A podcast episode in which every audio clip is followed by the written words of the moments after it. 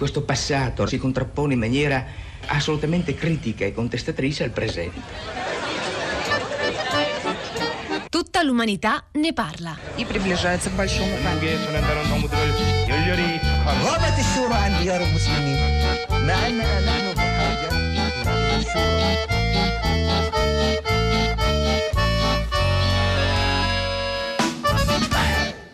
Buongiorno, buongiorno, un caro saluto da Edoardo Camurri e benvenuti a questa nuova puntata di Tutta l'umanità ne parla. Pietro del Soldaci, sei anche tu, Ci scusami. sono, ci sono, eh, beh, non mi vedevi. Eccomi Normalmente qua. io mettevo un ci fosse- muro, una Ah, pausa ecco. tra il, mio nome e il tuo per presentarsi. Ho avuto rompere questo muro, ma c'è un motivo. C'è un Noi li motivo, proprio, abbattiamo. c'è un motivo proprio stilistico, ma lo vedremo nel corso della puntata. Ricordo, tutta l'umanità ne parla, il talk impossibile di Radio 3, dove ad affrontare i grandi temi della nostra contemporaneità sono i giganti del passato. Ma noi in questa puntata dell'umanità beh, abbiamo deciso di far intervenire, chiamiamole così, delle cose, no Pietro? Sì, né scrittori né filosofi o intellettuali o personaggi di invenzione come è capitato in altre puntate, ma degli oggetti. Eh, vogliamo affrontare il tema forse più importante della nostra epoca, mi riferisco alla separazione, a quella voglia di dividersi tra popoli, culture, tra noi e loro, Esatto. no? in molte parti del mondo è diventata eh, concreta, materiale, tangibile e spesso insuperabile. Insomma, viviamo nell'età dei muri, come recita il titolo di un bel libro uscito da poco, e allora per capirne Allora di più... vedi che ho fatto bene a, mettere, a Eh, tirare giù quel avuto muro una felice all'inizio. intuizione perché abbiamo invitato eh, come dire, direttamente loro, i veri protagonisti del contemporaneo, i muri, saranno loro a intervenire stamani in carne e ossa, anzi in cemento e acciaio. Ecco, infatti, perché i muri sono tantissimi, a dispetto di chi alla fine del XX secolo teorizzava la fine della storia e l'avvento di una unica grande democrazia liberale che avrebbe superato i contrasti e rimosso le barriere tra i popoli. Al contrario, mai come oggi ci sono stati tanti muri fisici. E allora noi qui a tutta l'umanità ne parla abbiamo invitato i tre muri più importanti, i muri archetipici, i portavoce più titolati del vasto popolo dei muri. Pietro, è il momento di presentarli, che dici? Beh, non nascondo una certa emozione nel presentarvi il muro più, più significativo, più quello che ha segnato la storia globale, almeno nella seconda metà del XX secolo. Il muro tra due imperi, tra due ideologie, due visioni del mondo inconciliabili. Lo abbiamo conosciuto per il carico di dolore che- dei tanti che hanno provato a scavalcarlo, e poi per le immagini liberatorie della sua caduta, no? per l'esplosione, per esempio, di, di frammenti trasformati in gadget del socialismo reale al tramonto, oppure per il violoncello di Rostropovich che suonò mentre lui cadeva a pezzi. È con noi il muro di Berlino. Wow. Benvenuto. Grazie ragazzi, sono un po' deluso perché non vi ho insegnato veramente niente. Come? Niente. Come? No, non faccia muro con noi, muro di Berlino, eh. Lo so, lo so, cercherò di sciogliermi nel corso della trasmissione. Cosa la delude del No, nostro noi abbiamo mondo? detto tutte le cose giuste, giuste e precise. eh. No, tutto, tutto giusto, per carità, però io ero convinto che con la mia fine sarebbe iniziata una nuova era, in fondo volevo lasciare anche spazio al futuro, ero piuttosto anziano, ho 28 anni, Eh, sì. e invece adesso la maggior Quest'anno parte... è- Cioè, dei- lei, lei quindi è felice di essere stato abbattuto. Ma sì, alla Sono passati fine... 30 anni, a novembre saranno 30 Eh, anni. eh. eh, più beh, di quanto sono durato io, cioè largo ai giovani, no? Però, però speravo che appunto i giovani immaginassero un mondo diverso, sinceramente. Vabbè, de- adesso Eh, poi ci- ci ne- torniamo. torneremo perché lei, il muro di Berlino, rappresenta in questa nostra puntata di oggi il muro ideologico, politico, no? E invece adesso abbiamo con noi appunto un altro ospite, un altro muro. Eh, abbiamo con noi, eh, diciamo, un muro della religione, ecco, cioè quel sistema di barriere reticolati lungo oltre 700 km costruito dallo Stato di Israele in Cisgiordania a partire dal 2002 per impedire l'infiltrazione di terroristi in territorio israeliano, una barriera di protezione che dall'altra parte tra i palestinesi chiamato invece il muro dell'annessione o dell'apartheid, un muro tra i popoli, tra le fedi che non ha mai cessato di far discutere la comunità internazionale. Benvenuto anche a lei, muro di Cisgiordania. Eh, grazie per questo invito. Io in effetti sono molto più giovane del muro di Berlino. eh. Ma lei sogna di essere 2002. abbattuta come sogno al muro di Berlino oppure preferisce stare in piedi? Qual è il suo Ma io sognerei di essere abbattuta perché sono un, un po' a disagio, perché io vedo cose molto diverse eh, da una parte e dall'altra e soprattutto quelli che stanno da una parte e dall'altra non si vedono perché io sono una specie di orizzonte. Mentre se mi ricordo bene, il mio predecessore, il muro di Berlino, era molto più basso di me. Io sono alto 9 metri in alcune parti, sono lungo 700 metri, non ancora, veramente non mi hanno ancora del tutto finito Terminato. di costruire, però sono in parte eh, alto 9 metri e sono ben, ben forte perché sono fatto di lastre prefabbricate di cemento armato, in altre parti invece mi hanno reso un pochino più snodato, so- sono un reticolato. Però eh, quando sono così Sì. alto, per esempio a Betlemme, eh, nessuno si può vedere da una parte e dall'altra. L'unica cosa che si vede sono io, io che faccio da, da, da cuneo, che faccio da schermo eh, e così cambia l'orizzonte. Non un- c'è più orizzonte. È un punto importante questo orizzonte. della visione, ci torniamo Eh eh, sì, tra perché poco. poi però- entrambi i muri ci hanno ricordato che si- il muro esiste ai due lati, appunto separa, divide e il muro è percepito in un modo da un punto e in un modo nell'altro. Sembra un concetto banale ma Non conseguenze lo è importanti. affatto, ma infine Edoardo eh, presentiamo anche il terzo ospite, Beh, perché certo. non poteva mancare il muro che ha più, più ha fatto parlare di sé negli ultimi tempi, addirittura causando una paralisi senza precedenti nipotino di questi- due americana, lo shutdown, un muro che in realtà in parte già esiste, almeno tra Tijuana e San Diego, per alcuni tratti in Texas e in Arizona, ormai dai primi anni 90, forse è tecnicamente lui che ha preso il testimone del muro di Berlino, chi lo sa, ma che oggi il presidente Trump vuole rafforzare ed estendere per tutti i 3100 e passa chilometri di confine tra Messico e Stati Uniti. È la barriera economica questa volta, Esatto. dopo quella ideologica e quella religiosa tra il nord e il sud, tra gli have e gli have not, per dirla con Hemingway. Benvenuto al muro del Messico. Buongiorno signor Pietro, buongiorno signor Edoardo, sono il muro del Messico. Ah, lei parla, parla Ah. spagn- parla spagnolo, non parla texano. Faccio, è- faccio una confessione. è un latino lei, Faccio eh. una confessione, il muro è messicano. Oh. Non solo perché qui una volta era tutto Messico, a nord e a sud, fino al 1850 era tutto Messico, il Messico era grande il doppio e gli Stati Uniti erano grandi la metà di quello che sono adesso, ma anche perché chi lo costruisce il muro sono lavoratori messicani. Chi sta a guardare la frontiera dall'altra parte, dalla parte nord, sono persone che sono statunitensi ma che si chiamano quasi tutti Gomez, Perez, Lopez, eh, Suarez, eh, Dominguez, eccetera, e chi cerca di passare il muro sono quasi tutti latinoamericani. Messicani che vanno a lavorare da un giorno all'altro dall'altra parte, eh, messicani e centroamericani che passano da sud a nord, ma ci sono anche tante persone che da nord vengono a sud. Sono uno strano muro io, tutti i giorni mi passano per questi 3200 chilometri oltre un milione di persone, la maggior parte legalmente, 280.000 macchine al giorno, immaginate. Ma lei, muro, muro del Messico, lei tifa, è come dire, indifferente dinanzi alla storia, alla sua funzione, oppure tifa per qualcuno? Cioè lei si augura che i messicani riescano a scavalcarla, a superarla, ad abbatterla, o tifa per gli americani? Signor Edoardo, non è questione di, di tifare, io credo, è questione che qui è tutto, è tutto un territorio unito, le dico, tutti i giorni passano persone, è più poroso di quello che sembra, passano anche cose molto brutte, passa un sacco di droga che fa fare un sacco di soldi dall'altra parte del muro, passano le armi che vengono da nord a sud, quindi lo possiamo anche costruire questo muro. Io sono un muro, sono messicano e sono un muro, anche se mi hanno costruito per quello che è stato costruito, ma poi in certi posti ci sono le recinzioni con il filo spinato, in altri posti ci sono de- delle colline di sabbia che dividono. Eh, che le devo dire? Eh, questa è parte della, della storia di- del nostro Nord America, perché siamo tutti nordamericani, sa, messicani e statunitensi siamo tutti nordamericani. Ascoltandola pensavo a quella, quella battuta formidabile del mucchio selvaggio, Sam Peckinpah, ma cos'è il Messico quando arrivano a attraversare il confine? Sembra un pezzo di Texas con contorno di insalata.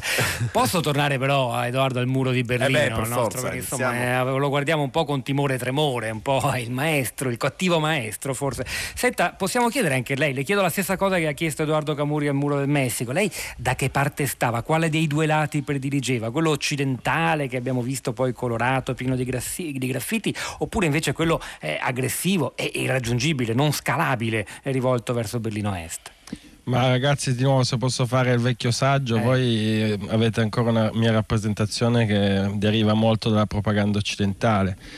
Eh, vi ricordo che David Bowie aveva chiamato l'altra parte, insomma, la vostra parte, la capitale mondiale dell'eroina, per cui è sicuramente vo- vero che Berlino Est eh, aveva una- tutta una serie di problemi, innanzitutto legati alla libertà, ma è anche vero che Berlino Ovest non è che fosse appunto Se la la patria della bene. gioia, ecco. Poi voi vi siete fatti un po' incantare da tutti questi murales, se ci sta, eh, per carità, lo capisco.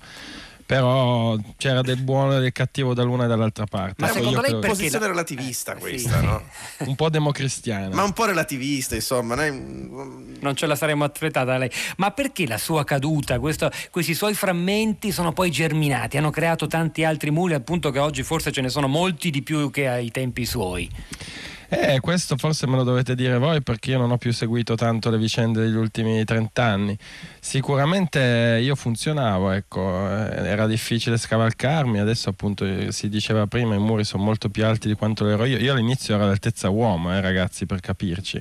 Poi l'u- l'ultimo progetto si chiamava iTech 2000, era dotato di sensori e poi non è stato realizzato perché eh, quando è stato pensato tutti pensavano che io sarei durato in eterno. Evidentemente sono servito da modello, d'altra parte cosa facevo io? Il mio vero scopo era, impedire la libertà di circolazione e tutti i muri del presente sostanzialmente quello fanno, per Ecco, cui si sono eh. sicuramente ispirati a me. Ecco. A- Allora una domanda al muro di Cisgiordania in questo caso, cioè lei muro di Cisgiordania, lei serve perché serve a impedire che i terroristi possano andare a attaccare Israele. Allora, questo è quello che dice chi li ha costruito. Sì. E peraltro, come è successo per il, come sta succedendo per il muro messicano, eh, ne hanno costruito in gran parte lavoratori palestinesi. Eh, io in parte ho impedito che la libertà di circolazione, quindi anche la libertà di circolazione dei terroristi. E però non ho risolto del tutto il problema, eh, perché proprio in quel periodo, mentre mi stavano costruendo, c'è stata la sospensione degli attentati suicidi da parte di Hamas, per esempio. E, è invece successo che io come muro e quindi come separazione ho, ho separato e ho diviso come succede in Messico e come succedeva a Berlino, ho, ho diviso anche famiglie, perché i palestinesi sono da una parte e dall'altra, per esempio. Certo.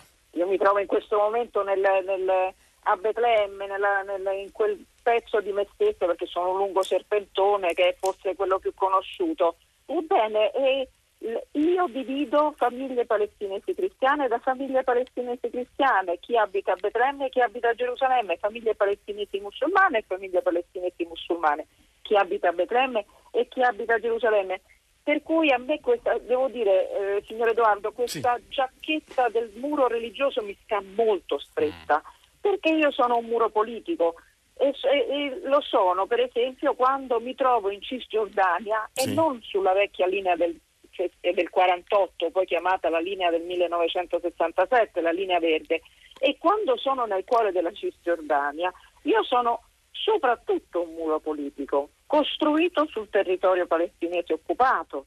E per cui, come dire, è vero in parte che io ho fermato gli attentati suicidi, ma mica del tutto, anzi, eh, adesso ancora di più. eh, i- i- quelli che guardo dall'altra parte, eh, dalla parte ori- eh, orientale, i palestinesi, dicono che io sono appunto il muro dell'apartheid e beh, questa cosa devo dire mi dà un po' fastidio eh, perché mi dispiace avere questo ruolo che sono il muro dell'apartheid, che sono il muro della, segna- della separazione. E gua- guardi bene che io non è che divida solamente gli uomini, come succede con tutti i muri, io divido la terra, divido la natura, divido gli animali per esempio. Ci sono animali che non riescono più a passare da una parte all'altra, solamente gli uccelli continuano, continuano a volare sopra di me, ma gli altri certo non riescono ne- nemmeno a scavare. Certo, questa sotto di testimonianza. Diretta del muro di Cisgiordania, Edoardo, fa pensare che in realtà anche questo muro riesce a, a- a creare situazioni di disagio dall'una e dall'altra parte nello stesso modo. Sì, Però- ha ragione nel dire che è una questione anche politica. Sì, a me viene in mente una categoria che è la biopolitica, no? Cioè un muro che, che divide e separa condiziona immediatamente la vita, la e nuda vita. quella degli persone, animali. Però c'è una cosa che forse distingue questo muro e il muro del Messico, sentiamo che ne pensa il muro del Messico e quello di Berlino. Ci pensavo ascoltandoli Sì. i nostri ospiti, cioè che il muro di Berlino perlomeno è nato eh, con l'idea di una contrapposizione più o meno simmetrica tra due blocchi, forti entrambi e che si volevano però distanziare. E il muro del Messico e il muro di Cisgiordania vedono una parte che prevale e una parte che soccombe. Questo credo che sia un elemento importante, una differenza non da poco. Sbaglio, muro del Messico? Chissà se lei ha ragione, chissà qual è la parte che sta soccombendo, visto che dall'altra parte la lingua spagnola, la lingua messicana, la lingua che parliamo in Centro America, eccetera, in Sud America, sta dilagando sempre di più, sta dilagando la cultura dell'America Latina, eccetera. Se lei cammina per le strade di Manhattan, perfino se lei cammina in tutti questi stati che, come ho ricordato prima, prima erano eh, messicani e da solo un secolo e mezzo sono statunitensi, eh, siamo sempre di più per la porosità, per tutta questa serie di cose. Io faccio il muro, faccio il muro e non nego che ci sia un gran fatalismo da parte mia nell'accettare questo ruolo. Non c'è nulla al mondo di più immobile, di più statico di un muro, ma come abbiamo visto il muro di Berlino ci ha messo un attimo a crollare a un certo punto, quindi posso, posso crollare anch'io? E mi fa anche un po' schifo fare il muro, sa che, sa che le dico a vedere questi ragazzi piccolini, questi ragazzi centroamericani che cercano di passare eh, da una parte all'altra, questi che muoiono nel deserto. Lei sa che il deserto di Sonora sì. è grande come l'Italia, nel nord lo chiamano il deserto dell'Arizona, di qua lo chiamiamo deserto di Sonora, ma è lo stesso deserto, non ci mettiamo d'accordo ne, neanche sul nome, quindi non ci possiamo so, mettere ci d'accordo. Sono morte molte persone da quando lei esiste, no? dagli anni 90. Io ne ho viste morire almeno 10.000, che vuole che le dica. Ogni notte è un dolore, ci sono questi, appunto, questi ragazzini piccolini, spesso giovanissimi, alti, alti poco, alti piccolini, perché, perché, così sono le cose dalle parti di, di questi mondi Maya, Azteca, che eravamo e che siamo per certi versi ancora, milioni e milioni di popoli indigeni che vivono in Mesoamerica, che vivono in Centro America, eh, eccetera, e che cerchiamo di attraversare questo deserto. Ma perché cerchiamo di attraversare un deserto grande come l'Italia?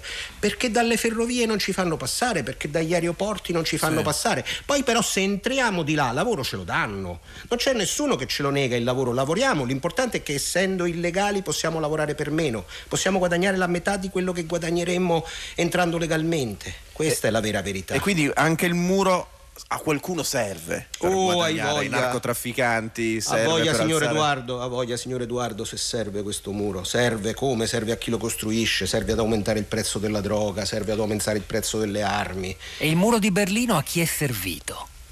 Beh, scusate se vado un attimo fuori tema, ma vorrei collegarmi a quello che diceva il collega, Messicano. tanto deluso da se stesso, sì, perché eh, io in pochi mesi, cioè in pochi mesi lui uccide quante persone ho ucciso io in tutta la mia esistenza, cioè in 28 anni, per cui non per essere eh, non per autogiustificarmi, però comunque io ero sicuramente un muro meno tragico. Servivo. Cioè, non è che quei morti che ha fatto lei valgono di meno. Eh però, no, vabbè, però mi fa Caro Murasei, questo, questo cinismo proprio eh, da, da, da, Repubblica Democratica non va bene. Eh. Comunque ricordatevi che io ero la barriera di protezione antifascista, eh, per cui un po' almeno di quell'antifascista vado fiero. Va bene. È l'unica cosa che ci piace, il suo nome. Eh, sta ragionando in maniera molto postmoderna il muro di Berlino, cioè relativista, cioè cerca di... Dice, c'è, di c'è quell'elemento... dice di non aver seguito la storia successiva, il tramonto delle ideologie, invece sembra molto molto aggiornato. Ma è un understatement, diciamo. No, io a cosa servivo? Ammetto che lei è un vecchio saggio, eh, quello grazie, lo, lo ringrazio moltissimo. Io servivo a tenere in piedi quel mondo lì che avete evocato, questo mondo con due blocchi contrapposti e, e il terzo mondo che un po' stava, stava, a oscillare tra i due. Io davo un po' di, di sicurezza a tutti, se non altro. Eh, so che è un mondo che molti di voi adesso rimpiangono. Perché... No, non tantissimo, no? a dire la verità. Messo... Ogni tanto lo sento dire, eh, almeno, almeno, avevamo delle certezze all'epoca, adesso è tutto più. Vabbè, ma le certezze non bisogna averle, uno deve, deve, abbattere i muri e danzare nel caos. Senta, caro muro di Berlino. Eh. Senta, ma lei ha saputo che gli eredi diciamo, dell'impero sovietico uh, che, che, l'hanno concepita, in particolare uno, insomma, il signore che sta sempre a Cremlino, Vladimir Putin, in realtà tutto sommato ha un atteggiamento di nuovo piuttosto ostile nei confronti dell'Occidente, si è ricreato almeno dal punto di vista della comunicazione. No, la cortina di ferro no. Eh beh, però qualcosa sì. di simile nell'aria c'è, anche se con delle geometrie politiche un po' variabili ed alleanze un po' particolari, sì. anche nel cuore dell'Europa, anche molto vicino a noi. Eh, ne sa qualcosa, Muro di Berlino? Ma sì, qualcosina seguo, come dicevo prima, non sono del tutto informato, però sono profondamente deluso perché mi sono sacrificato volentieri, devo dire, c'era questa idea dell'unificazione della Germania che poi era il preludio dell'unificazione dell'Europa e del mondo perché era arrivata la globalizzazione. E invece come eh, i miei due colleghi dimostrano, appunto, ho passato il testimone al collega lì che parla spagnolo e, e, e nel 2002 ho incominciato il, il cosiddetto muro di Sharon Eh, non lo so, io speravo che il mio sacrificio sarebbe servito a qualcosa. Ma invece... è servito a tante persone, si sono presi un pezzo del suo muro, se lo sono portati a casa, gli artisti. Lo per i so, loro... lo Qual è so. la scritta che lei preferisce che nel corso della sua vita le hanno fatto? Allora, su questo sono preparato perché c'era questo mezzo matto Sì. eh, che mm, ronzava sempre intorno a me, che si chiamava John Runnings, era un canadese. eh, John. Running? Runnings. Eh, ah, qua- sì, quindi c'aveva la corsa nel, nel nome, nel insomma. sangue, esatto, sangue, sì. che non solo ha camminato su di me, ma mi diede la prima martellata nel 1986 a Cavalcioni e mi fece anche parecchio male, devo dire. E poi lui nel 90, quando io eh, non esistevo più, ma in realtà ero ancora in piedi, gran parte di me era ancora be- bel- bello presente, eh, scrisse questo murales che re- dice non abbiamo più bisogno di confini militari. Io lo trovai molto provocatorio, ma comunque molto efficace, ci aveva visto lungo il signore. È una storia molto bella questa di Nannix che ci racconta il muro di Berlino. Vediamo se gli altri muri hanno una storia bella da raccontarci, oltre alle tante brutte che abbiamo già evocato dalla Cisgiordania e dal Messico. Muro di Cisgiordania, c'è anche una storia bella, un aneddoto bello che lei ha visto accadere di fronte, sotto, sopra di lei dal 2002 a oggi. Guardi, la cosa ho visto prima di tutto, però devo dirlo, per me il momento più difficile è l'alba, quando i lavoratori eh, di parte palestinese a Betlemme si mettono in fila eh, in una specie di eh, snodo fatto di barriere metalliche, e sono padri di famiglia anche di una certa età e passano lì molte ore, dalle 3 di notte fino alle 7 della mattina per poter andare a Gerusalemme e andare a lavorare. E questo devo dire che mi fa, mi fa molto male tutte le albe. E però nello stesso tempo quel- dire, eh, l'arte si appropria di questi, di questi luoghi così grigi, perché io sono grigio, eh, sono grigio di cemento, e colora questa, eh, questa parte di me che è così triste. E devo dire che come muro, io come muro de- di Palestina, io sono quello con la mano più importante che c'è scritto sopra, cioè con Banksy. Eh sì. Cioè Banksy è venuto fin da me per fare alcune delle sue opere più interessanti. E lei conosce, è, forse anche l'unico a conoscere la vera identità di Bansky. eh, ma non posso dire nulla. Ah. Non posso dire nulla. Devo dire che poi sembra, almeno come dire, mi è sembrato di vedere che si sia servito anche di manovalanza eh, locale, insomma, che non sia stato solo lui a fare queste. Vabbè, questo è ancora queste- più bello, amici e queste- collaboratori, non solo eh, calato sì, dall'alto. Sì, questo. sì, sì. E devo dire che la frase, quella che mi sembra più bella perché è la più dadaista, eh, è make hummus not wall, cioè fatevi un bel piatto di hummus, di crema di, crema di ceci invece di costruire muri. Che Ma meraviglia. ancora più, più interessante è uno strano rapporto- la parola al mio collega messicano Sì. è che addirittura hanno fatto una- una- uno- un albergo con vista l'albergo ed è lo stesso Banksy che ha messo i soldi per fare questo albergo e le camere indovinate verso dove sono? Verso di me. Io sono diventato non solo, come dire, il luogo della separazione dell'apartheid, ma sono diventato l'orizzonte anche per una camera con vista. Pieno di citazioni. Pieno di citazioni. No, a me veniva da ridere perché quando Bensky scrive eh, fa- mangiatevi l'humus e non fate la guerra.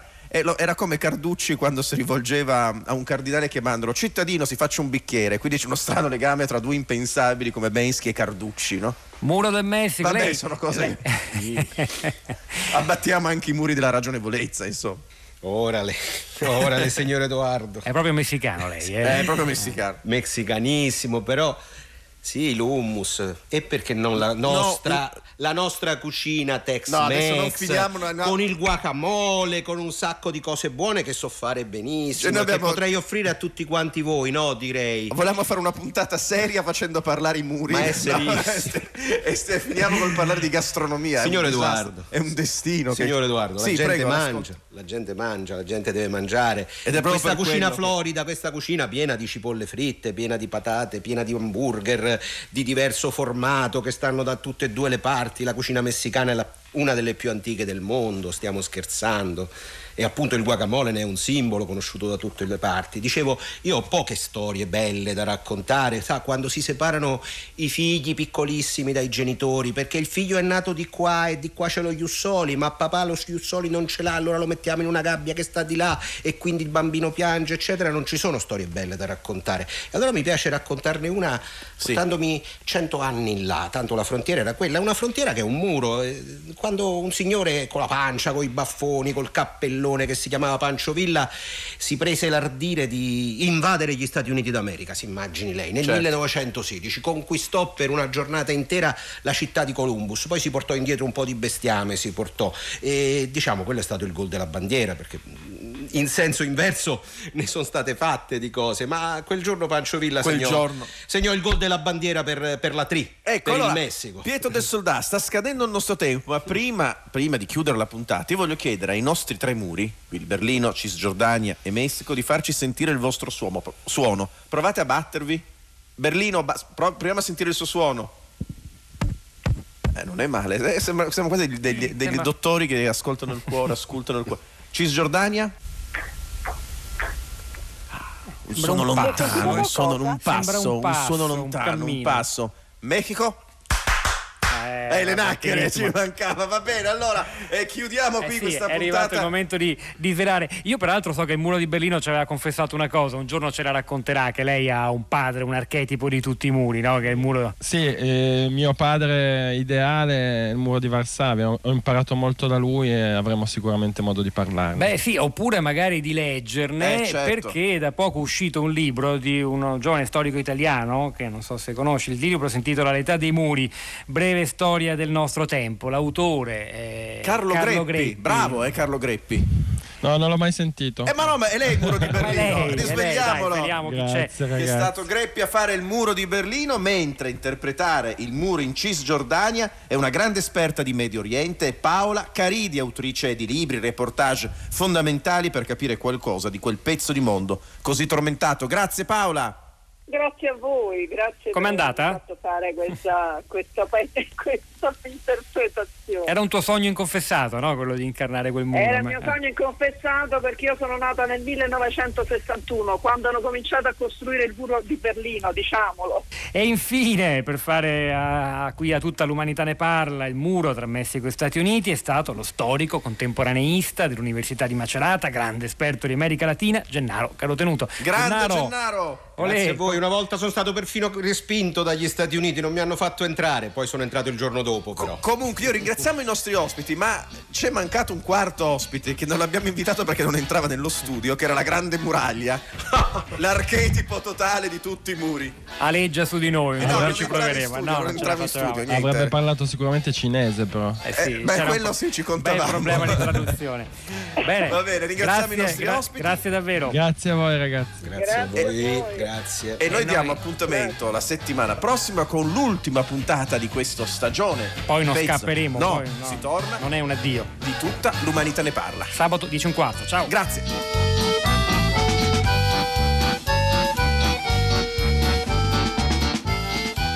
Tutta l'umanità ne parla di Edoardo Camurri e Michele Demieri. Con Pietro del Soldà. Regia di Elisabetta Parisi. Puntate podcast su tuttalumanità ne parla.rai.it